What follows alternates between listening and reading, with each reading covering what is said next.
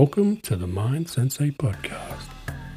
I'm your host, Peter Tas, and I'll be taking you on a journey to the world of martial arts and introduce listeners to some of the most inspiring and knowledgeable practitioners from around the world.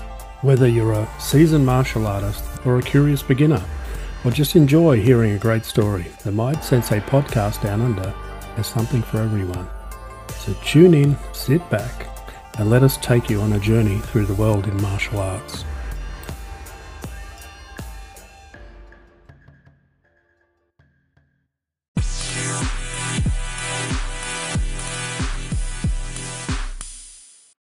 Ladies and gentlemen, esteemed listeners, it is with great pleasure and honour that I welcome you back to a compelling segment of the Mind Sensei podcast. I'm your host, Peter Tas, and today we embark on an extraordinary journey with the true martial master, Mr. Lee Wedlake. His expertise and profound contributions to the world of martial arts have earned him a reputation as the teacher's teacher. Mr. Wedlake's journey began in 1967 when he commenced his study of judo in Chicago, Illinois. Over the years, he delved into Kenpo, showcasing a relentless dedication to his craft. Throughout the perseverance and unwavering commitment, Mr. Wedlake achieved remarkable milestones, included being granted an esteemed 10th degree black belt, senior master in American Kenpo. Beyond his mastery of martial arts, Mr. Wedlake's versatility shines through his accomplishments in the aviation community. As a certified flight instructor with an impressive portfolio, he exemplifies the principles of precision, safety, and discipline that transcend into all facets of his life. Furthermore, Mr. Wedlake has enriched the Kenpo community through his prolific writing, penning nine books of Kenpo, as well as contributing enlightening articles to various martial art magazines. His ability to impart knowledge in an accessible and insightful manner has made him a sought after instructor worldwide. Notably, Mr. Wedlake's journey extends beyond martial arts and aviation. He has played a significant role to the renowned historical site of the Alamo. As a ranger and lead training officer, he embodies the values of discipline, dedication, enriching visitors' experiences with his vast knowledge. In our two part interview, we will delve deep into Lee Wedlake's life, learning about his teaching philosophy, his passion for continuous learning, and profound impact he has made on countless individuals across the globe. Stay tuned as we unlock the wisdom and experiences of Master Lee Wedlake a true embodiment of a martial arts master and beyond. This promises to be an enlightening and inspiring conversation you won't want to miss. Join us for the next part of our exclusive interview on the Mind Sensei podcast. Without further ado, let us welcome the extraordinary master, Lee Wedlake, to the Mind Sensei podcast.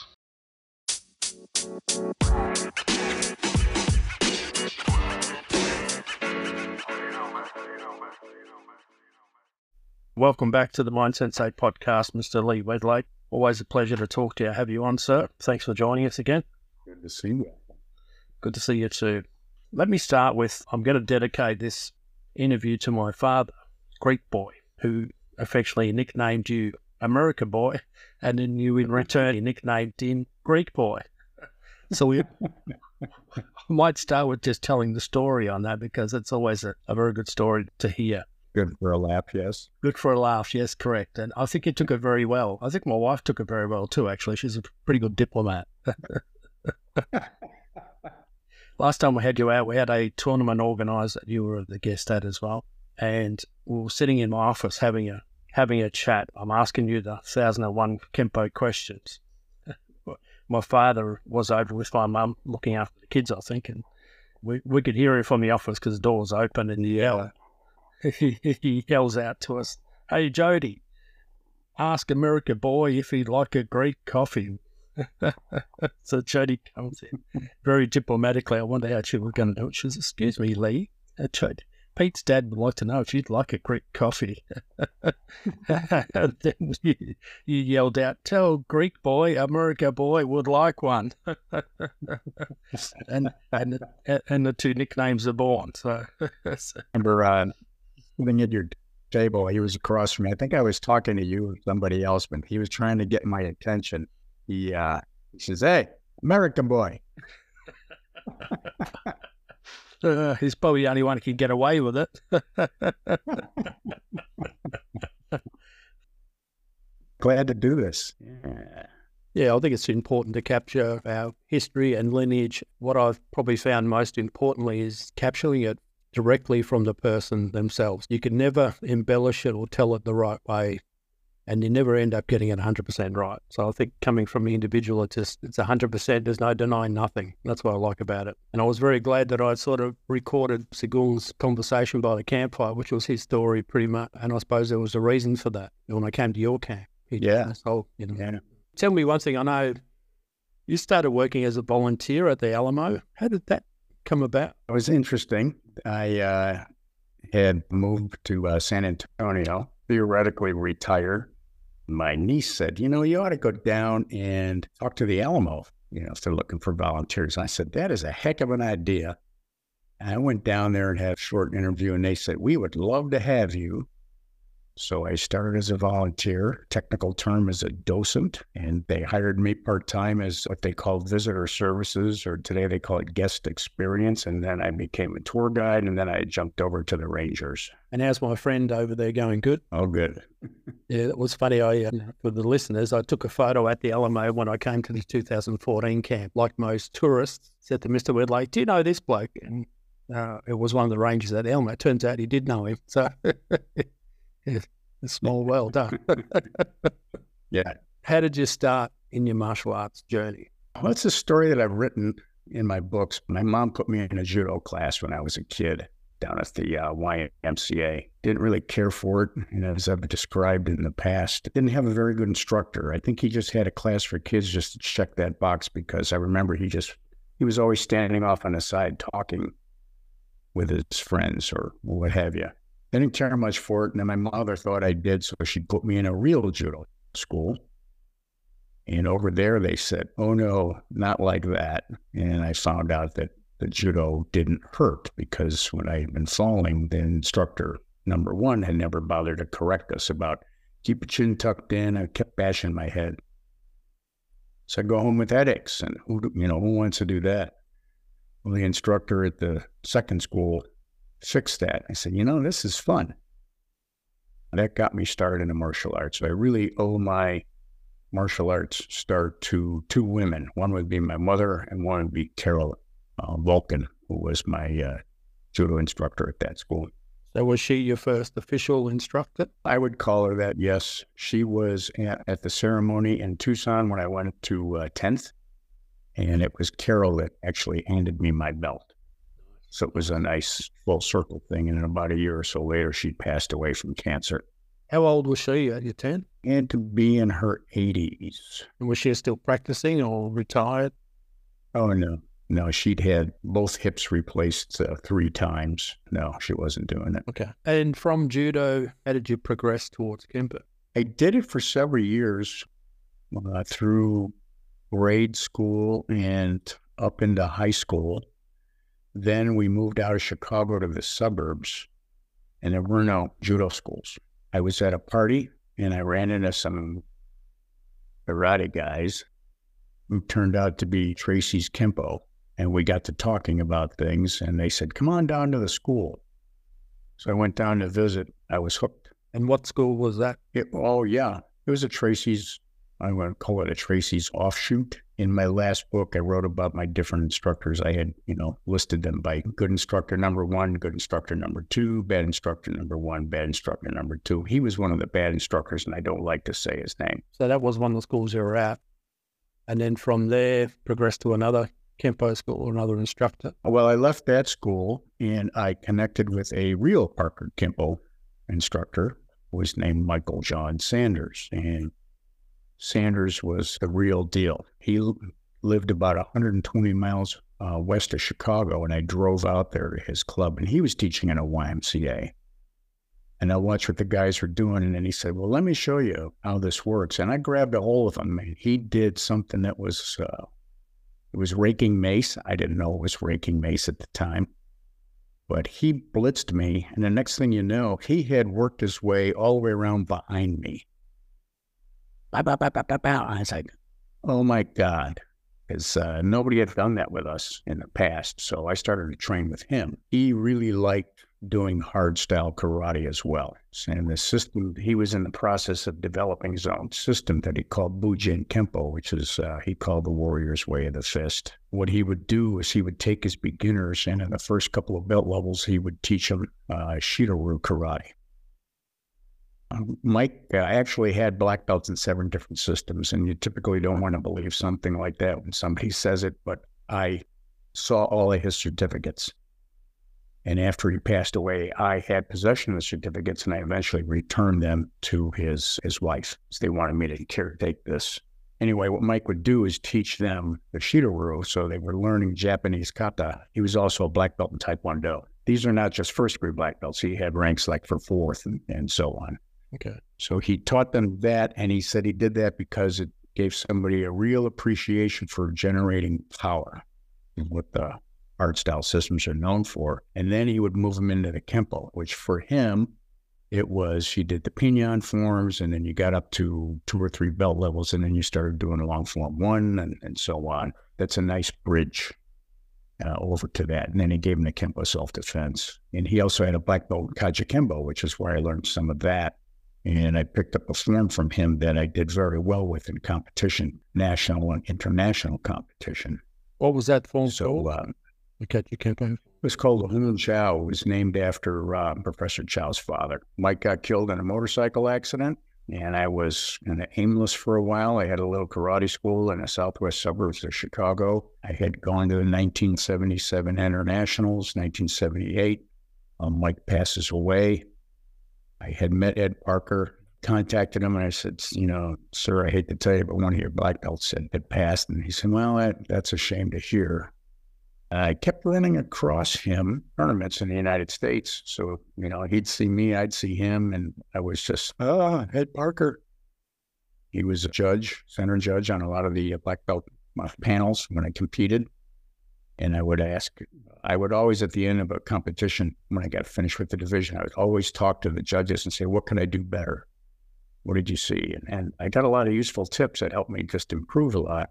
And he told me some things. I said, okay, great. Well, then 1979, I'm at a tournament in uh, Ohio.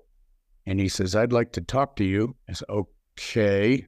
Ed Parker wants to talk to me. When we, we met later that day, he says, I'd like you to be my representative in the, in the Midwest.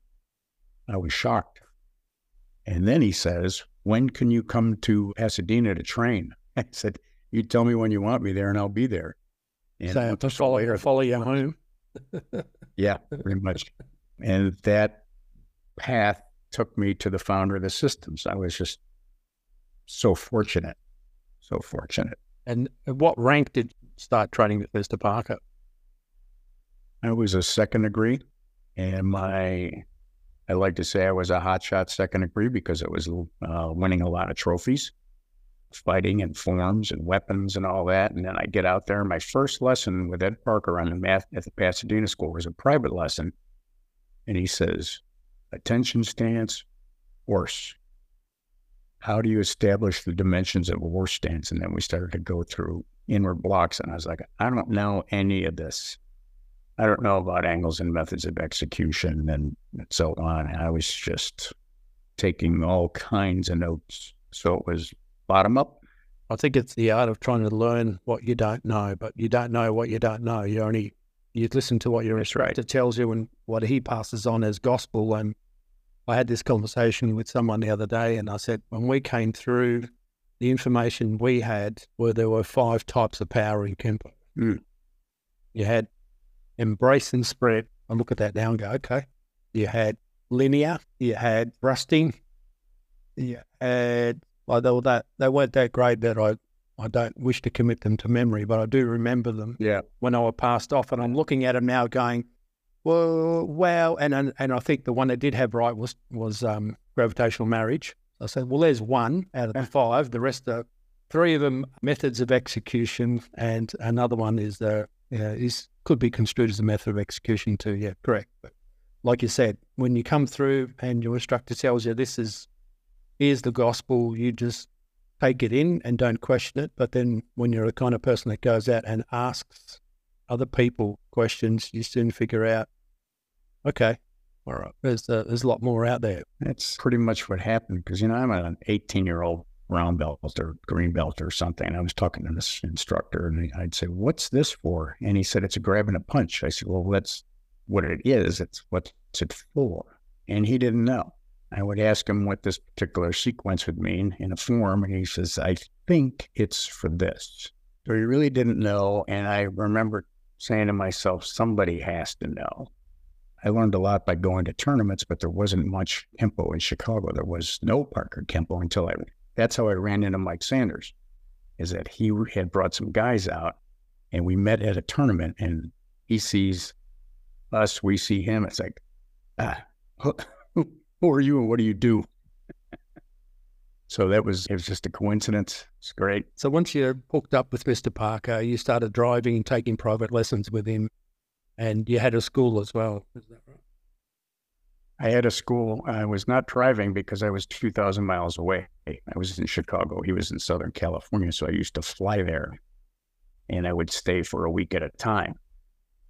So I would train at the Pasadena school. I would take private lessons at Mr. Parker's house.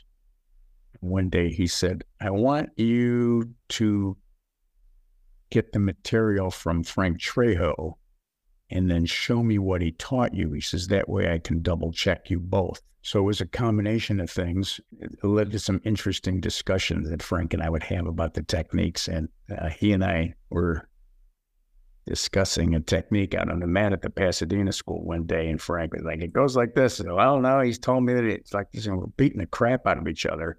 Mr. Parker walks in. He goes, what are you doing? And so we both kind of say, well, well, well, he said, No, this is what I mean. This is what I intend with this technique. And that was one of his keys. It was like he had an idea behind each technique. So it wasn't supposed to be just a list of stuff. He said, Here's the what I call the spirit of the technique. You know, I was fortunate to have that experience as well. I could see how it had been modified over time and then what he was thinking. And of course, he was always tweaking the techniques as well. I found that people really love patterns, of course, especially in Kenpo. Like it goes like this. And when they changed snapping twig to add a second shuffle, he added a shuffle in with the thrusting chop and then the shuffle at the end. But putting that first shuffle in there, people lost their minds. Oh my God, it's like this now. What are, we, how are you doing? It's, like, it's okay. It's going to be okay. You know, Lucky I know I was there mm-hmm. too lucky they didn't come through the way I came through. We did five versions of Kenpo. We were, at one stage, techniques used to change weekly. There'd be a lot of people losing their mind. Well, I did the same thing. I learned the system three different ways.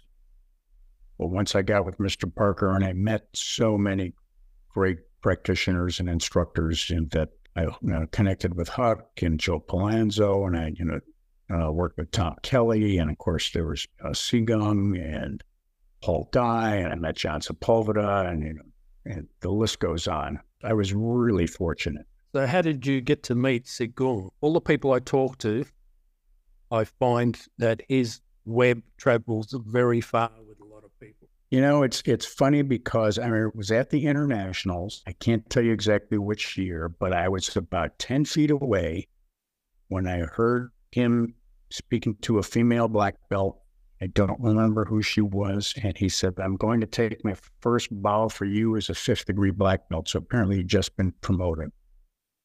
That was when I first really knew who he was.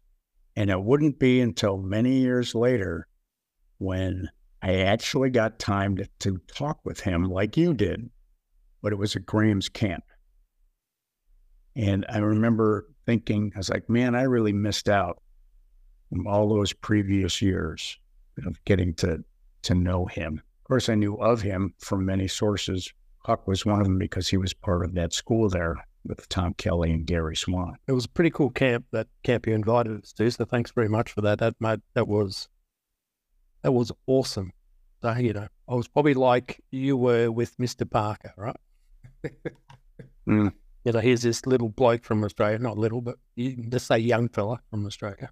We were training at the camp, and I think I thought, oh, I'm not coming all the way to Texas and I'm not going to move like, pardon my friend, I'm going to move like shit. I'm going to train. I'm, if I'm representing Australia, I want to move okay. I think I was doing was it Mr. White's class? I think it may be Mr. White's class. Sigung was sitting in the corner, and I think he was sitting with someone, and he, I could hear him, you know, because I can pick the accents. When you're Australian, you can pick the accents and hear the voices on the side. And at a corner, I caught him elbowing um, the person next to him, going, "Look at the Aussie, look at the Aussie." So you give me the, you know, you got the little nod. Yeah, that's cool. All right, this is cool.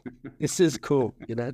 So I was I was happy that I got the nod from Sigung. You know, it's like, yeah, this guy's all right. You know, to all the Australians, yes, I was representing you well, so that was good. You know, happy with it. Yeah, yeah, that was a highlight. You know, cap- capturing the, the uh, campfire conversation. That was that was even better. Yeah, appreciate the opportunity. Let's uh, let's continue on. And I thought, yeah, you'd, uh, you'd enjoy that story because it was your camp. And so that was meeting Sigung. Tell us how you started your school. What, how did that whole starting the school concept come from, or how did you get going? And... I was teaching part time at that first school that I was at, and I was had made it up to Brown. I was told that in that school, making brown belt was the kiss of death because everybody that had gotten up to brown, close to black, either got fired or they quit.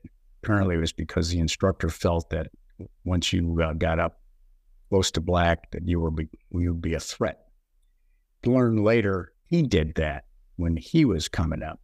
That's how he got his black belt was by threatening his teacher that he would move down the street and open a school and take his students. so he transferred that to us. I was a brown belt. I was teaching. Uh, I had gotten up to brown belt in the school. I'd been teaching since I was an orange belt because they used a trickle down principle there when they instructed. The orange belts taught the white belts and purples taught the oranges. But I went off and I was teaching, and what up there they called park districts, recreation centers, and so on. And I found that I was getting to be a really good instructor. I taught in a half dozen places and I had students and they were like, we want more, we want more. And then I, well, how about if we build you a home? And I decided to go rent a space. That's how I got the, the school started. I borrowed $1,500 from my aunt and she originally said, Well, you know, we'll go in as partners. She was a businesswoman. And one day she said, You don't want a partner. I'll just loan you the 1500 pay me back, which I did. And I look back and said, This was 1976. $1,500 to start a business. That's nothing. You can't start a karate school for under fifty or sixty thousand dollars anymore between all the expenses. You know, yeah. the, the business has changed so much. So, Look at the uh, cost of inflation, the cost of living. Though, if you took fifty thousand and ran it backwards, fifteen hundred is probably a lot of money back then, though, right? Because wages would have been. Yeah, it was. Know, yeah, but uh, that's how I got the first school started. And did that continue on? Well, what was the school called? What was the school name? I had a another brown belt. By then, I had made black with uh, Sanders, so I had this brown belt, and we were talking. We were good friends. And one day we were probably drinking too much beer, and we were coming up with names for the school. And we said, "Let's call it the Dragon Wind." Uh-huh. And uh, that came from this is the time, the era of the Kung Fu series with David Carradine, Kwai Chang Caine, David Carradine. And so it was the Dragon Rides the Wind and, and all that. So like, yeah, yeah, yeah, that's a great idea. So we call it the Dragon Wind. And that stuck until I moved from Chicago, 1991. I moved down to, I moved to New Hampshire, up in New England for about three months. And I moved down to Florida. Three months later, I had another school. And I took Mr. Parker's advice. He had been, he had passed by then, but he had told me years ago when I asked him, it's like, why is it called Ed Parker? Why is it called a studio? And he said, a studio is a place of creativity. And so, because a lot of people are like a karate academy or karate school or something, but he called it uh, Ed Parker's Karate Studio. Place of creativity says, but you got to put your name on it. So when I moved to Florida, it was uh, Lee Wedlake's. Then that must be where our Dragon Wind evolved into Australia, right? Uh, right. It's because Jack Nylon had asked if he could use the name. Yeah but at least he asked permission. I had one or two other people that just took it. Okay. So they they like the name and it's out there, but at least somebody asked permission. Some people did the right thing anyway. You know, you know, I, I've written a lot of books. It's always interesting to see who's how they pirate stuff. I've had I don't know how many copyright infringements that I've had to chase down and all that. And I and I've seen it with Ed Parker stuff too. I saw guys that took his paperwork, the uh, like the belt requirement sheets, and you could see at the bottom they said that they had a copyright Ed Parker's. People would just take that off and put their name on and and so on. So it's like, yeah, well, you know, it's just the way it goes. Talking about those sort of stories of copyright and plagiarism, blatant plagiarism, I suppose is what you'll call it. We did have an individual, I won't name He said, I've written a second degree extension. And I went, that, that's fantastic. Uh, now I don't have to do any of it. That's great that you've done it. You've stepped up to the plate. That's awesome. He sent it to me. I looked at it and went, oh, this is this is professionally done. Like, you know, I'm into computers and design, and this is like this is this has been done by professional. This is typeset. It's got justification, spacing, punctuation, pagination. It is perfect. It's like you paid for a publisher to set this up. You sure you did it five times? Yep, I did it. Yep, yep. I'm not looking even down to the color scheme is like, yeah, this is this is print ready. Like, anyway, yep. No, no, no. I did it. I did it. Fantastic. Yeah, swear, swore black and blue he did it anyway. Had another gentleman ring me and say, uh, "Hey Pete, give me your address. I'm going to send you something. You know, I, I, I bought it off the internet and I'll send it to you." It was the Lampkin and Lampkin extensions up to fifth black. So he printed it out, bound it for me, sent it to me. Fantastic. Thanks very much. Opened it up, went to the second degree section just by browsing through it and went, um, copyright Lampkin Lampkin off the bottom, just that was rubbed off. Put logo up the top, his name down the bottom, changed absolutely because there's purple extensions, right? They had purple and in there and beautiful color scheme. It was identical. Like in terms of copyright infringement, it's an open and shut case. And then so then I got it and I rang him up and said, uh, just looking at this manual I've got, it's fantastic. Oh yeah, Lampkin Lampkin extensions. Does that mean anything to you? And uh, he was he was a, a bit yeah. is a bit of an individual is known to do that sort of stuff, and I'm like, oh, okay, well, karma's karma's coming, you know. Yeah, that's that's the whole idea. You can only do it for so long. Like you'll get found out. Stuff gets around. Oh yeah, you know, people know. You know, that's why we have this podcast too, right? It's like straight from the horse's mouth. There's no denying anything. Here is the reality of it. Yeah, exactly like you said. Perfect example. Yeah. I've had that happen. Some of my magazine articles have been reprinted with somebody else's name on it. Same thing, word for word. One of the guys uh, came in. He, he had a uh, like a martial arts magazine from South America, and it was my article with somebody else's pictures, but it was word for word. They lifted it right out of Inside Kung Fu magazine and published it down there. it's like, uh, funny guys. If the goal is to get the information out there, it's like, yeah, okay, but I mean, geez, it's make attributions. That's yeah, one yeah. thing that I don't that really that bothers me. I mean, if somebody taught me something or whatever, I like to say I got this from this instructor, I got it from that person. I don't try to make it look like I know everything. But you give credit where credit is due. Yeah, correct. Right. Yeah, definitely. Even like coming to the camp and doing all the seminars with all the instructors and yourself and everything. If I'm teaching it and I picked up something, say from yourself, I will say, have a look at this this is what I picked up from Mr. Wedlake at the camp. Mm-hmm. Just it all comes out in the wash, right? You can't hide anything. Yeah. We got it from Ed Parker. We give it to you. Yeah. Everybody runs it through their own filter, of course, but there's certain things. You say, well, you know, this is what he said. Yeah. And the the value of your podcast is this is what he told me. Right. Because she stories and then I've read stuff on Facebook and it's just like, where did that come from? like the one I sent you the other day. oh my gosh. yeah. Well, that's, that's all. Yeah. Opened up my journey and read through your whole bio in a bit of preparation, right?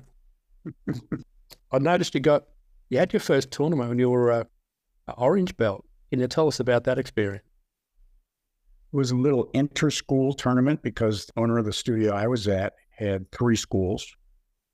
So he had this little inter-school tournament to go in there. And that was just, I remember, I think I won a forms trophy or something. I still have the trophy.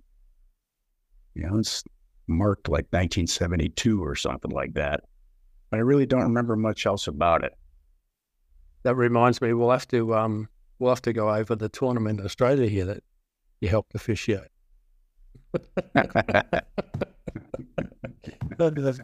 Wedlake. I told him not to make any face contact. I'll mention that later. First thing he did was because you won't keep a straight face for the rest of the interview, I'll tell you. oh, that's gold. That's gold. you still remember it? yeah, it's on, it's on video. No face contact. Yeah, you're lucky we got it on video. uh, oh, was that your first entry into tournaments that at Orange? That was your first taste of entering yeah. going to tournaments. But so did you get a taste for it after that, or did you have to continue on? Uh, well, no, we started. You know, some of us at some of us at the school, we were purple, blue, and green belts. Would start to go out to some tournaments because the school that we were going to, there was there was nobody there that could coach us about this is how you play that game or this is how I mean they're just the instructor was, was bad. The iteration of the school before that had a couple of instructors or at least one that had that experience. He had come from California under that a school owner and had been able to teach the guys like this is how you you do this because they were he was a fighter. We didn't have that by the time I got there. That guy was gone. So you went to tournaments because you could you could learn stuff. This is where you saw like, oh, you could do that particular kicking combination, or this is how you score the points, or what have you. You learned how to play the game. But being a lot of being Kenpo guys back then, you showed up at a tournament in a black gi. It was kind of like, ooh, you're a rebel. Kenpo people were known for what uh, we call the old grab and sock. It was just grab and punch. So the control was probably not as good as it should have been. I remember several of us going to a tournament. I had called ahead and I said, Is this an open tournament? They said, Yes. I said, We're Kenpo people. We want to come up and compete. They said, Sure, come on down. And so we go up there. And when we show up, it's a Taekwondo tournament. And uh, it's Taekwondo rules. So there's no grabbing, no sweeping, no groin kicking, no punching to the head, that sort of thing. They told us, we give you trophy to go home. uh, no, we came to fight. We competed in forms, and, and when it came down to the fighting, it was just it was just to see how fast we could get disqualified, which we did. and then we went home. Where it comes from. so after that, started to go out on the open circuit and I won my first tournament in on an open circuit as a brown belt. Then I was hooked. I, I do know that you started competing at internationals and you were uh, nationally ranked, right? You as well. I was uh, competing all over the United States. I did the big uh, tournaments and uh, fought uh, the U.S. Open when it was in St. Petersburg, Florida, the Battle of Atlanta in Atlanta, Georgia, the Diamond Nationals in Minnesota, the USKA Grand Nationals in uh, Milwaukee, Wisconsin, the AKA Nationals in Chicago, uh, and the Internationals in Long Beach, and the Fort Worth Pro Am, which was down in Texas, was Roy Kurban's tournament.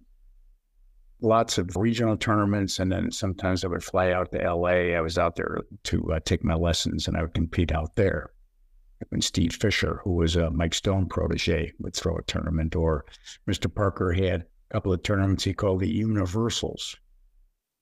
It was funny because I came back from California with a trophy uh, from the Universals, and my student picked me up at the airport. He says, "Well, I guess you're the champion of the universe now." Gold. Um, Here's a T-shirt for you.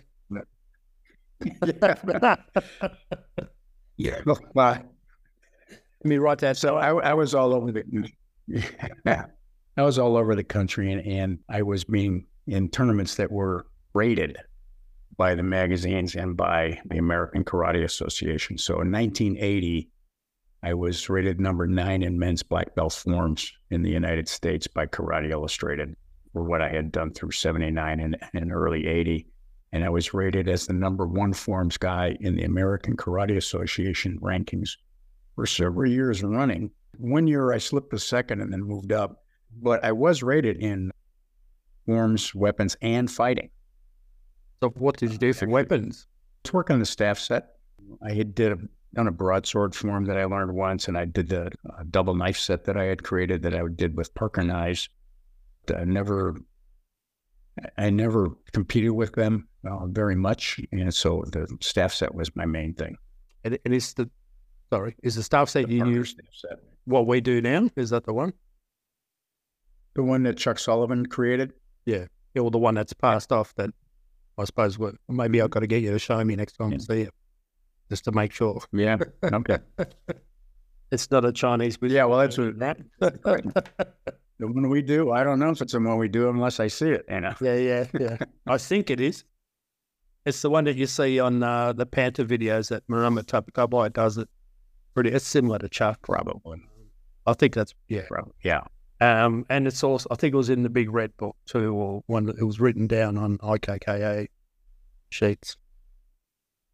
Mm, maybe. You know, I was fortunate. I've run across paths with Chuck Sullivan many, many times.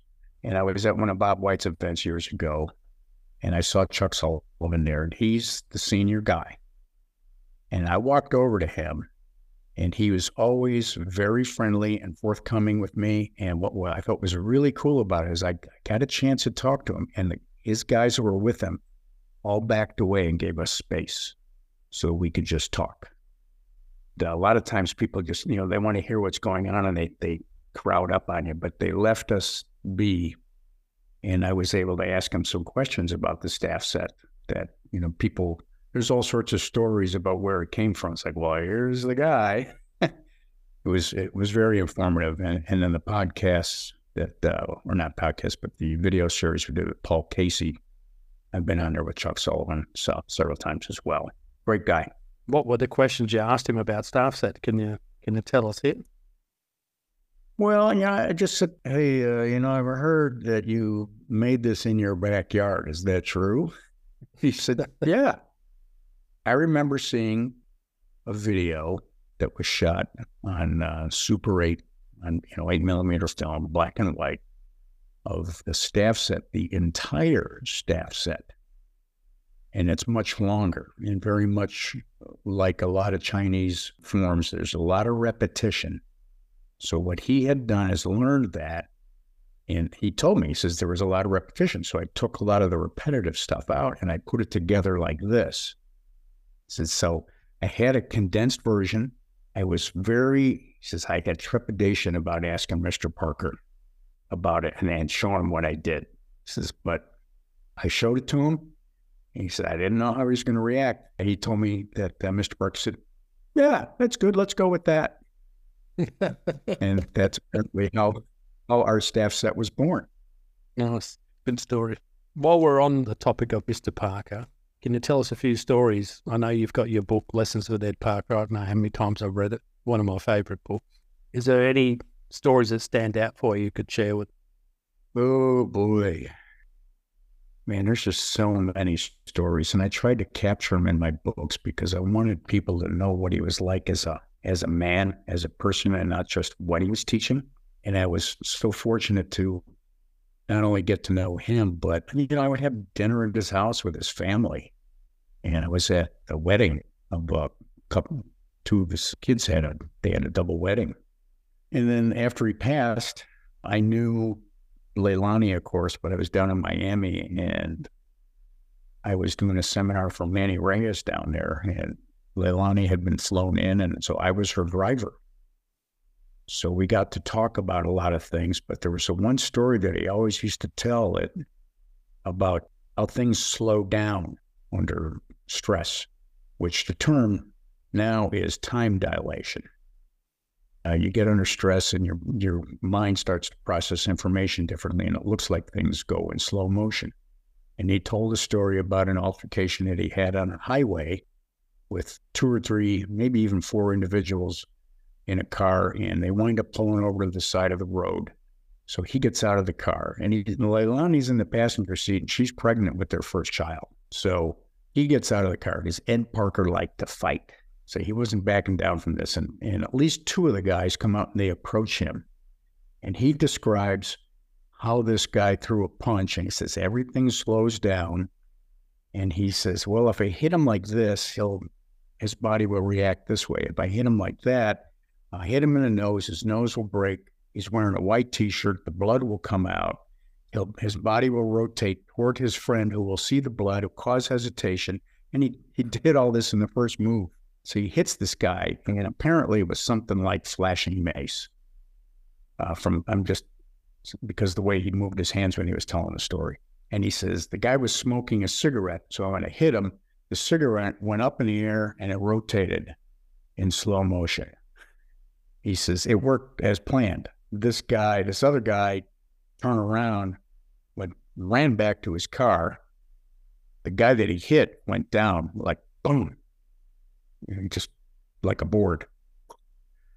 And he started to move toward the, the vehicle because the guys inside locked all the doors. and then he said, Then I got scared. He says, Because I thought I killed him. So I, I stood there, he says, and he started to twitch. He's, Oh, good. He's alive. Then he got in his car and took off. Well, then you know, you hear this story. I heard it from him several times when he teach seminars because he talked about how he thought that there was a way that you could train yourself to turn that ability to slow down time on at will. And he used to say, "Well, read this book," and, and I don't think there was anything concrete that came out of that. What was the book? It was called Super Learning. It's, it's by I think it was written by two women maybe they were psychologists or or something. I, I, don't remember the names. I've looked it up. I just don't remember. But Leilani was in the car with them, and when I was driving her in Miami, she told me the story from her side, which confirmed what he told us. And but the notable thing about it was she goes, Ed, he was an animal. it's funny because it, she called him Ed. She also more commonly referred to him as my husband. And, you know, of course, we knew who she was talking about. She always called him my husband. That was one of the significant stories because he used to, you know, he would talk about how uh, he had, he, he knew a lot of actors in Hollywood. And there was an actor that was starring in a TV series called The Rat Patrol, which was set in North Africa, in World War II. Yeah, they had some sort of an accident because they, they ran these jeeps over these sand dunes uh, there. And then something happened. The actor was thrown out of the jeep, and the jeep was rolling in the air. And he said he remembered seeing in slow motions, like it was going to fall on him and crush him. But since he had the time dilation effect, he knew which way to roll and he got out of the way and it saved his life. So Mr. Parker put a lot of value uh, on that. But like I said, I don't think there was anything that came up where saying, well, if you train like this, you can do that. And I'm told that there are baseball players who say they can do that at will. I have not confirmed that. I think at some stage in everyone's life, they have a, a moment of time dilation. But when you talk about having it in an altercation, I can honestly say I've had it happen quite a few times because I used to work at a work a door but more so I had it at a family function hmm. um, where I had a drunk, a drunk family member, female, decided she'd had enough and wanted to see what the Karate Man was all about. Oh, really? Yeah. So she ended up grabbing my brand new leather jacket, which I was quite annoyed about. Yeah, that time dilation kicked in, and within a split second, I run through 154 self defense techniques to pick to pick the one that's going to do the least damage, and looking at the family members around, watching to see where I'm going to take her and what situation she's going to be in, so that the family members still talk to me. And Yeah. the, the technique I picked was trip and arrow. Yeah. And um, so when out of the 154 we got, trip and arrow is probably the least, depends on how you do it, the more Yeah. compliant technique. To, and, and that was what I did. Um, But yeah, in terms of time dilate, exactly. That was exactly that. And that that wasn't the only family altercation. But, um, you know, when, when there's alcohol involved, I suppose you, you get to do a bit of Oh, yeah. family training. Yeah. I had uh, time dilation occur when I was in pilot training. I had soloed. So after you solo the airplane, your instructor signs you off and you go out and you practice. Well, there's a thing with a, it's called tricycle gear airplanes. You got a nose wheel and then wheels under the wings versus a tail wheel. But I've flown a tricycle gear Piper Cherokee aircraft. And if you, when you're landing, if you don't pull the nose up in the flare just right, you can hit your nose wheel. And if you hit your nose wheel first, then the airplane starts to do this. And it's called porpoising. And develops these oscillations, and usually they get worse. And so then you break the nose gear, you damage the prop, you total the engine, and, and all that stuff. Well, I remember reading uh, in the flight training handbook about how to correct that and I hit the nose wheel and the airplane started to porpoise. And I remember seeing everything go into slow motion and the page of the book came up in front of me and told me what to do. It was weird. So I flew out of it, came around, landed, taxied in, and my instructor said, I thought I was going to be writing an, an accident report. He says, I don't know what, and he says, but you did everything right. So yeah, it was, it was a pretty strange experience. Yeah, I, time dilation is a real thing. I can definitely vouch for it anyway. Interesting. And there's a, there's a book that goes into that in a lot of detail. It might be Extreme Fear. Put some links in the show notes. Let's talk about the term dungeon dojo. so I read, read read your story. I opened up the journey and had a quick quick brief look at it to do my homework before our interview. Michael uh, Sanders, your instructor, used to used to call his his studio the Dungeon Dojo. Is that right? Dungeon dojo is a term that was used to describe non well, even some commercial schools, but it was just it was hardcore training. I'm sure you've heard the stories about like the Kajukenbo guys in Hawaii, where you come for your first class, they break your arm, and then if you come back after it heals, they figure you're sincere. No, I haven't So that dungeon before. Oh, you haven't heard that? Nah, thanks for telling me. I won't be going for lessons at Coaching Kip. But that's the environment that Ed Parker came up in. So dungeon dojos were usually the ones where you're, and this isn't the era where there was little or no safety gear. When I came up, there was no such thing as the foam rubber gear. And basically, you wore a cup and maybe a mouthpiece. After you bash your shins together with another guy several times, you decide maybe shin pads are a good thing and maybe the football style little foam pads. So the early 70s was the beginning of protection, protective gear in the studios. But dungeon dojos were just known for just hardcore training, you know, rub some dirt on it and, and shake it off sort of thing. Uh, I remember working with Sanders that he would have you fight the line. So if there were 10 guys in class, you'd fought all 10 of them, one after another. And they were all told that if you go light on this guy, you're going to fight everybody next. So there's a lot of motivation. And one of the guys was working his way through a line and he's he's just flat out worn out. And so when Sanders has him bow to you know to start the match, he kind of gives a sloppy bow and Sanders just punches him in the chest, just bam. Says, I want a goddamn rei. A bow. And so that straightened him up. That got his attention. And he was known for doing things like if he didn't like the way you were doing your push ups, he'd stomp on the back of your head. That's indicative of a dungeon dojo. Right. Okay. and can't really do that in the commercial schools. So, talking about that sort of thing with Mr. Parker, he said, You know, you've got a handful of guys in your school that you can train like that. He says, Those are your guys that eat rusty nails, and you take them under your wing. He says, The rest of them, they're just out there to just do it, you know, have a little fun, learn some self defense. He said, But you got your animals that you're going to take off and you do dungeon dojo type stuff with them.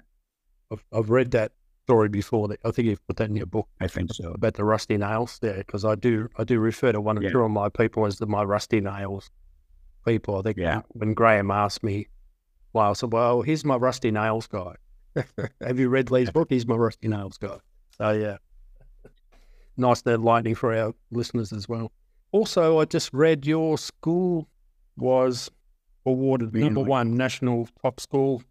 I know we weren't number one in the nation, but you know, I got uh, awards a couple of years in Florida for uh, the best karate school in town. But I also had uh, the Black Belt School of the Month award, or not award, but article. So that might be what you're thinking of. Karate Illustrated an article way back then, also where they said they talked to the top eleven premier instructors in the country, and I was included in that, which was that was a surprise. It was nice to see. Not something that I've actually haven't even thought about it much. I should probably promote myself more often. I don't know. Yeah, yeah, yeah. Freeing you, you were one of the first Kenpo styles to be national top 10. Um, that was also listed in Karate Illustrated. I was. I was the first Parker Kenpo guy, actually Kenpo guy, to make the national top 10.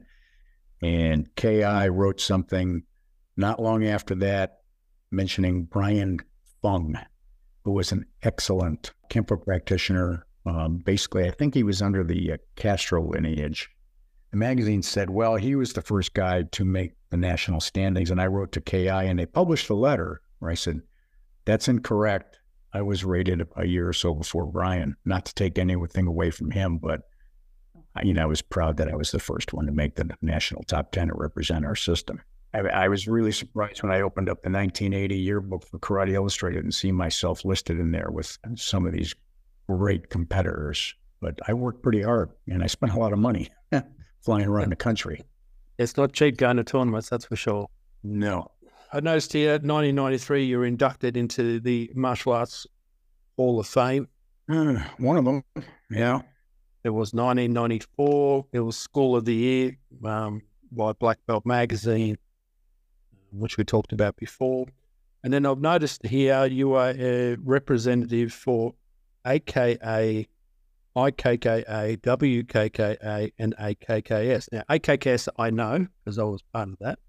I know IKKA from historical purposes, but AKA was that the original version of the IKKA and then it went international? No, no. It was uh, the American Karate Association. Okay. It's an all style group. There were two big ones in the United States. The one was the USKA and the other one was the AKA. And then the IKK was Mr. Parker's organization.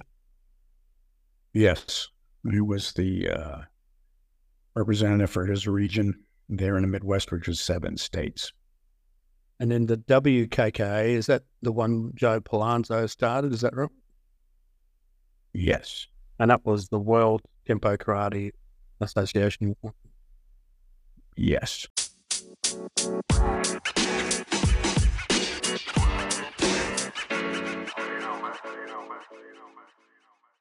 As our captivating conversations with Master Lee Wedlake come to a close in part one of our exclusive interview, we are left in awe of his incredible journey throughout the world of martial arts and beyond. His dedication, discipline, and unwavering passion have paved the way for numerous achievements, making him a true inspiration for martial arts enthusiasts and learners everywhere. In part two of our interview, we will delve deeper into Master Wedlake's teaching approach, the invaluable life lessons he imparts, and his perspective on a continuous self improvement. There's so much more to discover from this remarkable individual who has left an indelible mark on the martial arts community. We extend our heartfelt gratitude to Master Lee Wedlake for sharing his time and expertise with us today, And to you, our esteemed listeners, we thank you for joining us on this enlightening journey. Don't miss out of part two of our exclusive interview, where we delve further into the mind of a true martial arts sensei. Stay tuned to the Mind Sensei podcast, we continue to bring you enriching conversations with extraordinary individuals from diverse backgrounds. Until next time, keep your minds open and embrace the path of continuous learning and self discovery. Thank you for being a part of the journey, and thank you for tuning in to the Mind Sensei podcast. Until next time, stay curious and stay inspired and keep cultivating the art of self discovery. And for those of you wishing to reach out to Master Lee Wedlake, who's available for seminars and for online learning, is available at kempotv.com, also available on email at lwedlake1 at gmail.com. It's also available on Facebook on www.facebook.com forward slash Lee Wedlake Kenpo.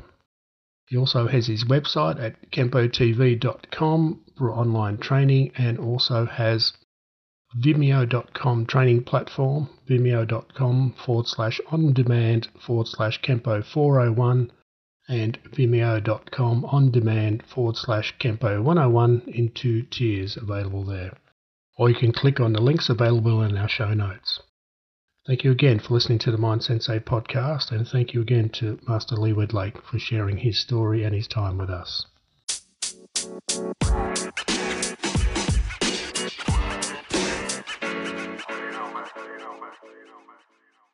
I'm your host, Peter Tas, and you've tuned in to the Mind Sensei podcast from Down Under.